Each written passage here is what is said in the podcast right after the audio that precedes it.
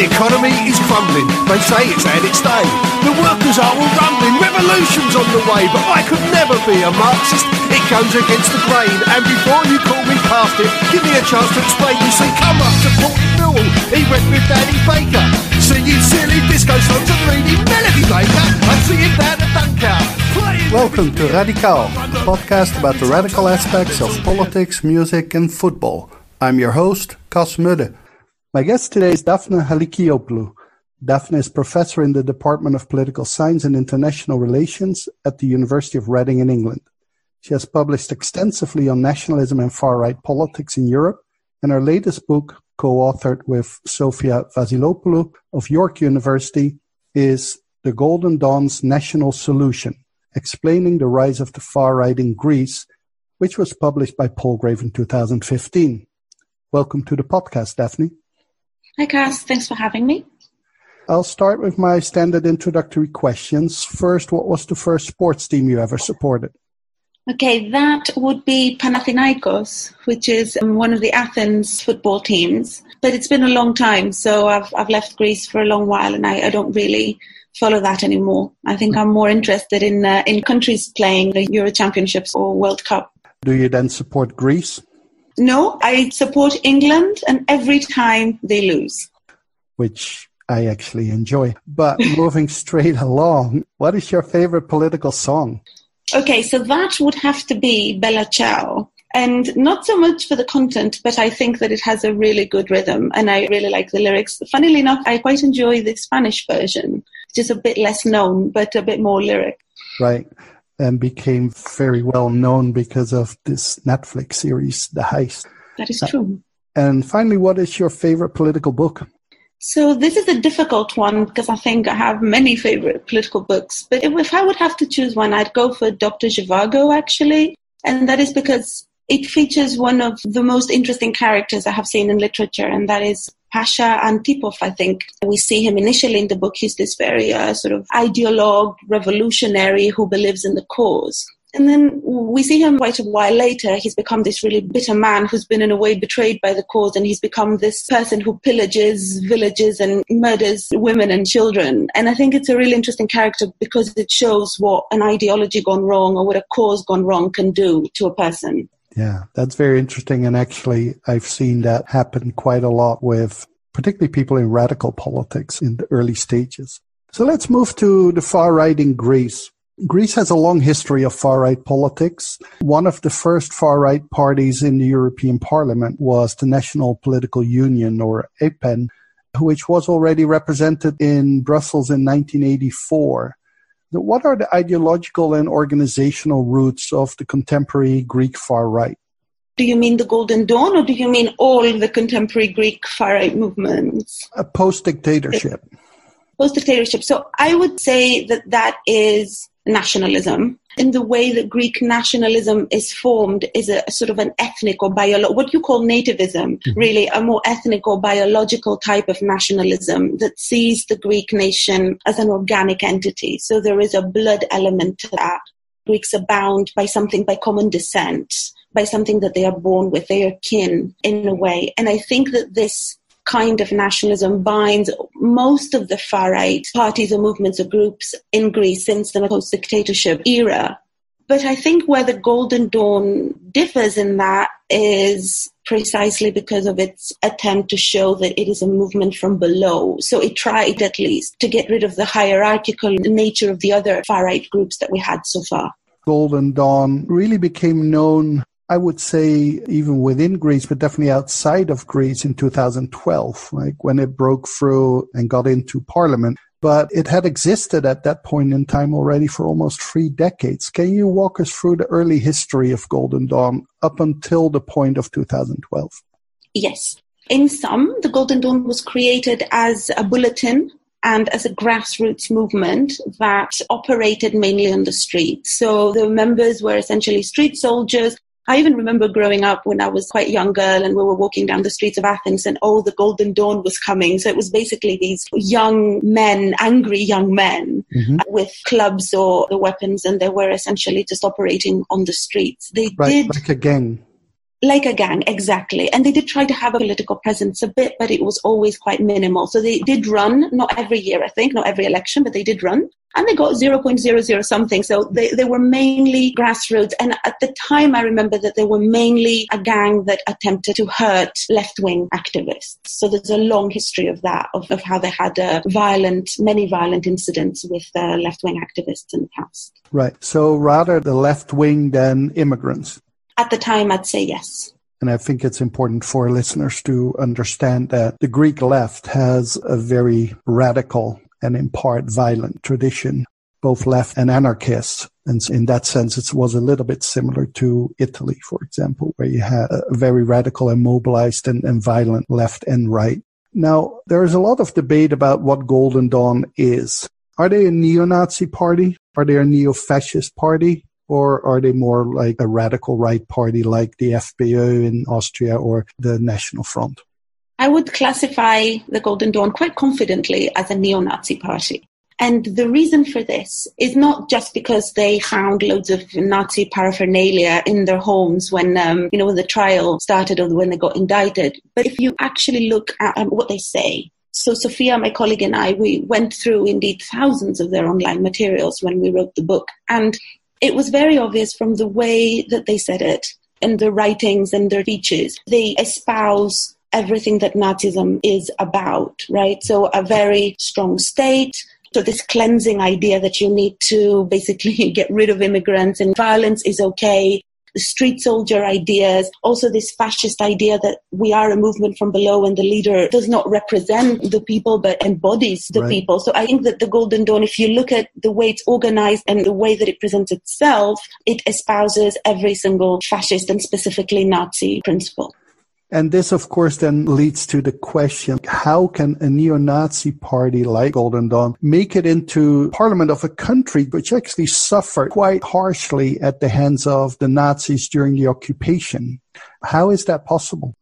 Yeah, that's the million dollar question in a way. It's, a really interesting puzzle, precisely as you say. I mean, this country experienced Nazi atrocities. And the Golden Dawn is an aberration. If you look around the rest of Europe, yes, we have far right parties improving their electoral performance, but these have been more the radical right variety that have tried to distance themselves from fascism. So here you have a party that blatantly says, we are fascists, you know, we espouse Nazi principles. So how come? I think it's a combination of the opportunities that were created at the societal level and I'll explain that in a minute, uh, on the one hand. And then on the other, the actual narrative of the Golden Dawn, which was attractive precisely because of its nationalism. Mm-hmm. So if I can put this in a nutshell, the crisis played a key role but I think what we've tried to show in our work is that it wasn't just the economic crisis. So, you know, we've compared with other countries that have had an economic crisis. So look at Spain, for example, unemployment rates quite similar to Greece, or look at Portugal bailout countries that suffered a lot from economic malaise, they did not develop a similar kind of party. Why? Because I think the crisis in Greece culminated into a crisis of democracy and trust. So what is different in Greece is that the entire political system became associated with this type of decay it betrayed, if you like, the people, and trust declined dramatically. So there was a vacuum there. The voters punished the establishment. And when we say the establishment, we don't just mean one of the mainstream and put in its place another of the mainstream parties. We mean the entire political party system crumbled. Yeah. So there was a big opportunity there.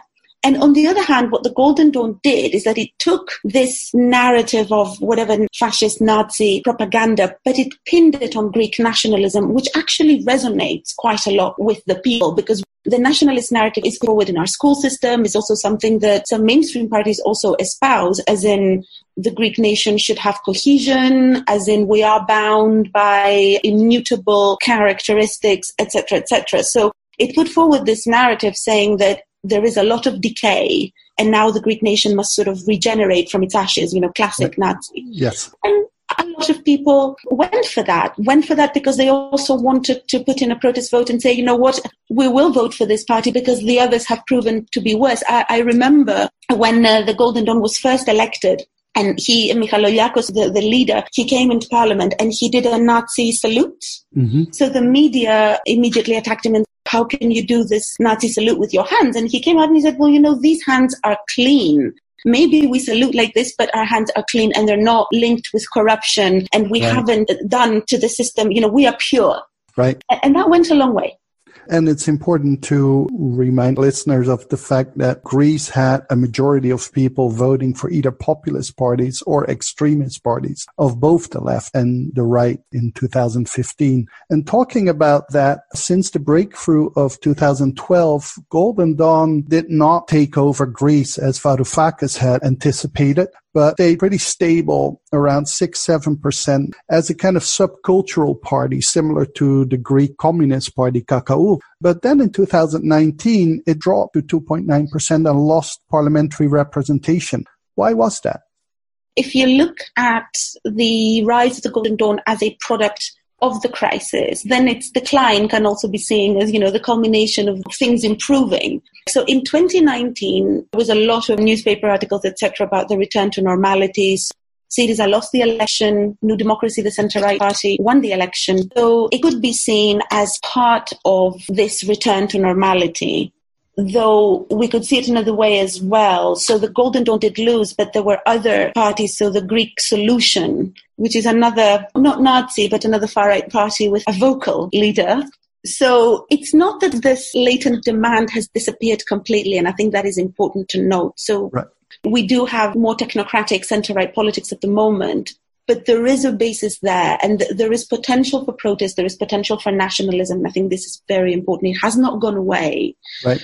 And um, i want to talk about that and the relationship of golden dawn to some of the other more radical right parties later. But in what way did the court case against golden dawn play a role here? And perhaps you can give a short overview of this court case which allegedly next month there will finally be a ruling on this so, what is this court case about, and how has it affected Golden Dawn as a party and perhaps as an electoral force? Yeah, I was reminded by Facebook actually today that it is the seven year anniversary today of the murder of Pavlos Fyssas, who is the left wing activist that was killed by the Golden Dawn. This is how the whole trial started. Now, it always struck me that since it got into parliament, very often their members and even the MPs themselves got engaged into violent action against immigrants. So there was another case of the murder of an immigrant that sort of was quietened down. And it struck me that nothing ever happened legally. With Pavlos Fyssas, this changed. There was a blatant, like, open event of this, the murder of this person, and then it had to go to trial. The trial has been going on for a very long time. So it's very protracted. Did it play a role? I'm not so sure. For example, in the polls they were doing consistently well, whereas they were under trial and they didn't campaign and they did really well in the previous election. So I'm not sure how effective that has been. The Golden Dawn is also under trial for, I think it's maintaining a criminal organization, grievous bodily harm, keeping all this Nazi paraphernalia, so a long, long range of illegal activities that have to do with violence. On the one hand, it's good that the trial is going on. At the same time, it's taken way too long, and I really hope that this indictment will go through. So, what do you expect as the ruling? As you would know, political scientists are not good at reading the future. So, I'd, I'd rather not say on Facebook, I don't know if you have seen, there's this little caption you can put on your profile picture that says they are not innocent Nazis in jail. So there is a big movement also from the people trying to get the courts to make the Golden Dawn face up to their illegal activities. So I would be surprised if they were acquitted. But at the same time, you never know in this world. Yeah, and it's important to note that Golden Dawn cannot really be banned. Greek law doesn't allow political parties to be banned. So even if the ruling comes down harsh, it will mostly affect individuals within the party. There is a side case to that which has been almost completely ignored in international media, but I believe also in Greek media. And that is that in November 2013, two Golden Dawn members were killed and one was injured in a professional drive-by killing in Athens. I remember seeing the video, which is pretty gruesome. That case has later been claimed by an unknown, seemingly radical left group. But as far as I know, nothing else ever came out of that. Now I'm, I'm recalling this case myself. So the short answer is I don't know. But that probably means that if there has been a case, it's been really shut down because nothing like that is in the media or so I'm not sure came out of that. I'm not going to make any friends about this, but I think that the way that the Greek state, under both Syriza and now New Democracy, has dealt with both cases, both against Golden Dawn and about this killing, has been very dubious. Golden Dawn has been on trial for what, over five or six years. Its whole parliamentary faction at one point in time was in jail when they were suspected and so for almost five years, you have this dark cloud over you and you're kind of presumed guilty. And leaving aside whether they're the neo-Nazi party or a Green party from a rule of law point of view, that's quite problematic. As I think it's quite problematic that much of Greek society and international society doesn't care that neo-Nazis are being killed in the street again, from a rule of law point of view, that is pretty significant. Moreover, it of course has to be seen within a very long violent tradition of radical left and, and anarchists within Greece. So that was my little rant. Before Golden Dawn entered parliament in 2012, Greece had another far right party in parliament and even shortly in government, Popular Orthodox Rally or Laos. As you said before, in 2019, Golden Dawn was replaced in parliament by another far right party, more radical right party, Greek Solution. What is the relationship between Golden Dawn and parties like Laos and Greek Solution? Do they share an electorate? Do they share members? Do they share demonstrations? Probably share an electorate but they're also quite different, right? So the Golden Dawn was a party that started off as a violent group they're very much on the extreme. The others are sort of more nationalist actions that come out of the right of new democracy, if you like, or from the right of the center right. Now, that's always a very qualified distinction that political scientists make. So, for example, in the book with Sofia, we did find that the most likely Golden Dawn supporter is a disillusioned right wing voter. Mm-hmm that means that they share an electorate, right? So if you are somebody who is on the right wing of the political spectrum and you're a bit unhappy or discontent with the mainstream right, these are the kinds of parties you may vote for.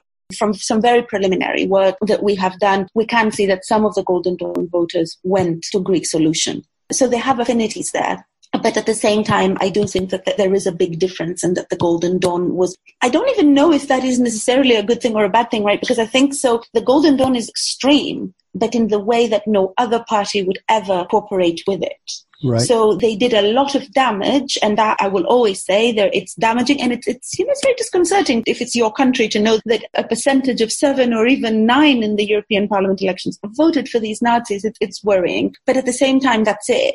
They wouldn't influence policy within a coalition. No other party would want to play in their arena. Right. The others, maybe they appear less extreme, but at the same time, they share some of these exclusionary nationalist ideals and they're easier to play ball with. And I, I'm not saying they're benign. So, what is the relationship between the Greek far right in general and the mainstream right, notably the governing party, New Democracy? Like New Democracy has some prominent politicians who used to be leading members of far right groups, including Laos, but also Makis Voridis, who played a major role in some, I would say, extreme right groups. And then there were rumors about connections between one of the major advisors of the former ND leader Samaras and Golden Dawn. Yeah, so I'd say that, like every other center right or even center left or, or everything, a, a political party is a big group and it has factions in it, if you like. So New Democracy is a party that has more centrist liberal elements, but it's also a party that has many harsher right wing elements and also many nationalist elements within it. This is no secret. Indeed, there is a lot of talk about all these people. You said I don't want to name any names. I think this is a case generally, especially in countries that are very polarized. So I understand that Partido Popular, for example, in Spain is a similar kind of party. And there was a lot of arguments when we were working on the book comparing with Spain as to why the far right was not successful there. So some other people could say that the only reason that some countries don't have the far right is because the center right encompasses people with these ideas. So yes, I think it's the case very much. And it is the case that even in this Greek government now that has tried very hard to put on a face of technocratic, progressive center right, there are people, exactly the ones you named, that are very much on the right. And these ideas are especially expressed when it comes to the role of the police, when it comes to immigrants and how they should be treated, and when it comes to law and order more broadly. So, what has been the response of the right as well as the far right to the recent fire in Moria and the refugee camp at Lesbos? Has this been an issue? Has this ignited anti immigrant sentiments, or has this actually ignited more a pro immigrant response? Not from the far right, obviously. yeah, clearly not pro immigrant from the far right. But from what I have seen, it's just essentially the accentuation where everybody stands. They just came out and talked more blatantly about it. So obviously those with anti-immigrant or right-wing ideas came out quite staunchly and said, oh, you know, we have these people in here and what we're going to do and we need to get them out. They're threatening, blah, blah. And then those in favor, they also said, oh, but we have to look at the human side of it and it's not okay. So I don't think that it's been a catalyst for any change. It's just been everybody just goes out and says what they really believe. Greek football and basketball are well known for their ultra scenes. What role does the Greek far right play within Greek ultra scene? Remember, I told you in the beginning that when we used to walk around, there were Golden Dawn supporters and they were walking on the streets, very often linked to a football match. So there is hooliganism actually involved. And in fact, uh, much of the left wing, right wing violence that we have talked about has been ignited or triggered by a particular football game. So I do think that this is something that happens and it continues to happen. Maybe not necessarily branded by the party name, right. but I do think this, this kind of hooliganism or this kind of football violence does indeed exist. So finally, what is the most important misperception about Golden Dawn? That is a very difficult question to ask because I would like to clarify that misperception by whom? The international media or the domestic debate? I think in the domestic debate, at least, the biggest misperception I would say is that they somehow didn't emphasize how problematic what was going on was. I think the misperception was that they said, okay, we can have this in our political scene. We can vote for this because, okay, it's violent, but that's not so tragic because here we have a crisis. And we can have some radical politics to show that we won't take it because Greeks don't stand up to this kind of problem. I think we didn't really appreciate what it represents, which is not just the Golden Dawn. As you said earlier, the party itself could be indicted. It can change its name tomorrow and become the New Dawn. But if we don't eradicate politics like that, if we don't understand that this type of polarization is really detrimental for society, I think that is something we will keep seeing recurring. I think the misperception in the international media is that they very hastily came out when the Golden Dawn didn't get into parliament and said that, oh, populism is over in Greece. It is the first case of the death of populism. I think that is not only a misrepresentation, but I think it's dangerous to believe that because then we become quite appeased and we don't see that the roots of what happened, they're still there. We can see this phenomenon again. Right. And I should have asked this earlier, I'm not totally sure how you see this, but Golden Dawn itself is an extreme right party and as such fundamentally different from radical right parties like Vlaams Belang or Front National. However, would you think that it performed a similar function within the Greek political system in the argument that the type of people that voted for Golden Dawn are similar type of people with similar type of motivations as people who voted previously in Greece for Laos and now for Greek solution and in France would vote for Le Pen. So in the sense that while there is a big difference at the party level, there's not necessarily a big difference at the voter level. Yes. The very short answer is yes, I do. I think that there is an affinity between these voters, perhaps not completely. There is a very strong anti establishment element there that I think is also there in the rest of Europe. So the voters might be more alike than the party. But then again, I do want to say, emphasize what I said earlier again. The function is different if you look at its effect in the political system, right? So I think the Golden Dawn with its extremity has had less of the possibility to cooperate than some of these other masked, more legitimate looking far right nationalists in Europe. Yeah, and that's a very important distinction to make. Thank you so much for coming on the show, Daphne. Thank you for having me. If you want to know more about Daphne Halikiopoulou, you can follow her on Twitter at Halikiopoulou, H-A-L-I-K-I-O-P-O-U-L-O-U. And her book, The Golden Dawn's National Solution, explaining the rise of the far right in Greece, which she co-authored with Sofia Vasilopoulou, was published by Palgrave in 2015.